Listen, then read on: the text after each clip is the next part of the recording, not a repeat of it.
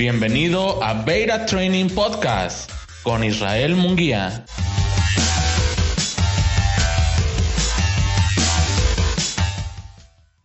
¿Te diste cuenta que necesitas implementar un sistema de gestión de seguridad alimentaria en tu empresa y estás pensando en HACCP?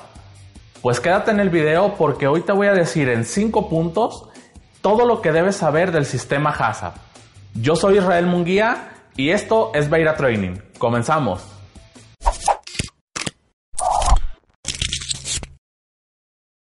Punto número 1. HACCP es el sistema más básico que se puede implementar para asegurar la inocuidad de los alimentos. Y es por eso que se vuelve el favorito sobre todo de las pequeñas y de las medianas empresas. Y aunque no es un requisito comenzar con HACCP y después ir escalonando hacia sistemas de gestión más completos, realmente sí se, sí se vuelve una muy buena opción, sobre todo si en tu empresa no tienen absolutamente nada de controles para asegurar la inocuidad. Segundo punto, los principios de HACCP son la base de todos los sistemas para gestionar la seguridad alimentaria. Por lo tanto, su esencia está presente en todas las normas que nos podemos encontrar para ese fin. Esto representa una ventaja para aquellas empresas que deciden iniciar con HACCP, ya que al momento en el que quieren comenzar a, subir de nivel hacia una norma más completa, no necesitan cambiar todo lo que han hecho con el sistema HACCP. Simplemente tienen que adicionar todos los requisitos que son adicionales de la nueva norma y entonces lo que ya tenían como base les sigue funcionando de la misma manera. Punto número 3. HACCP divide sus requisitos en tres grandes segmentos y deben ser implementados en la empresa en el mismo orden en el que los voy a mencionar. Primero, implementación de programas prerequisitos. Los programas prerequisitos o PPRs son controles que se deben implementar para blindar el proceso productivo de peligros externos ajenos a la naturaleza de tu producto o de tu proceso y de esta manera generar el ambiente propicio de operación, el control de plagas, las buenas prácticas de higiene de personal y el control de la contaminación cruzada son ejemplos de programas prerequisitos. La segunda etapa son las actividades preliminares.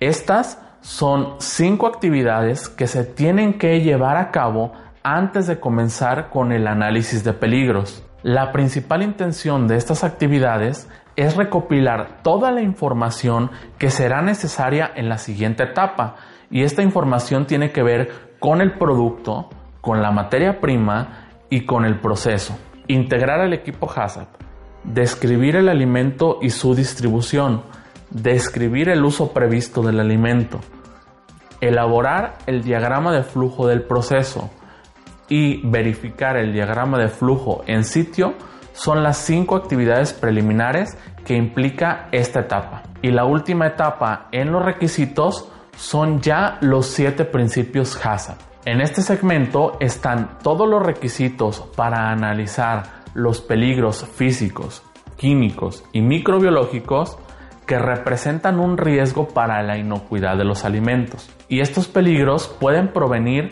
de la materia prima, de la misma naturaleza del producto, del proceso, de la forma en que se manipula el producto durante el proceso y una vez que se identifican los peligros y las medidas de control, se definen los puntos críticos de control, el plan HACCP, las acciones correctivas, monitoreo, etc.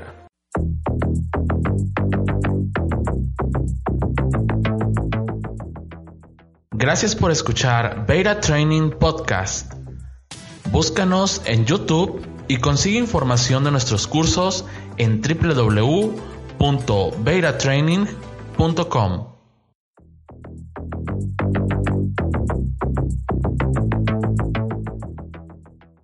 Número 4 la acreditación de HACCP en una empresa no es reconocida por la GFSI como un sistema de gestión de seguridad alimentaria.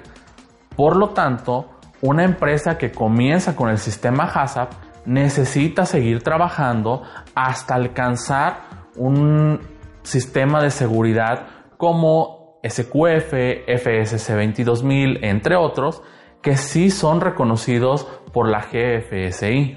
Y punto número 5, HACCP se puede implementar en cualquier empresa que pertenezca a la cadena alimentaria, ya sea de sector agricultura, de producción o inclusive de distribución, almacenamiento, catering, etc. En cualquier empresa y de cualquier tamaño pueden ser implementados los requisitos del sistema HACCP. Y bueno, ahí está. Ya con eso pueden entender de forma general de qué se trata el sistema HACCP. Si están decidiendo con cuál sistema de gestión de seguridad alimentaria iniciar o si ya saben que necesitan comenzar con HACCP, esto les puede dar un parámetro para entender de lo que se trata este sistema de gestión de inocuidad. En el próximo capítulo vamos a analizar todo lo que tiene que ver con la norma ISO 22000 y de esta manera vamos a seguir ampliando el panorama de las principales opciones que existen para sistemas de gestión de seguridad alimentaria y en base a esto puedas tomar la mejor decisión para saber cuál te conviene más implementar en tu empresa. Si te gusta el contenido, suscríbete al canal, déjame en los comentarios todas las dudas que tengas del sistema HACCP. Nos vemos en la próxima.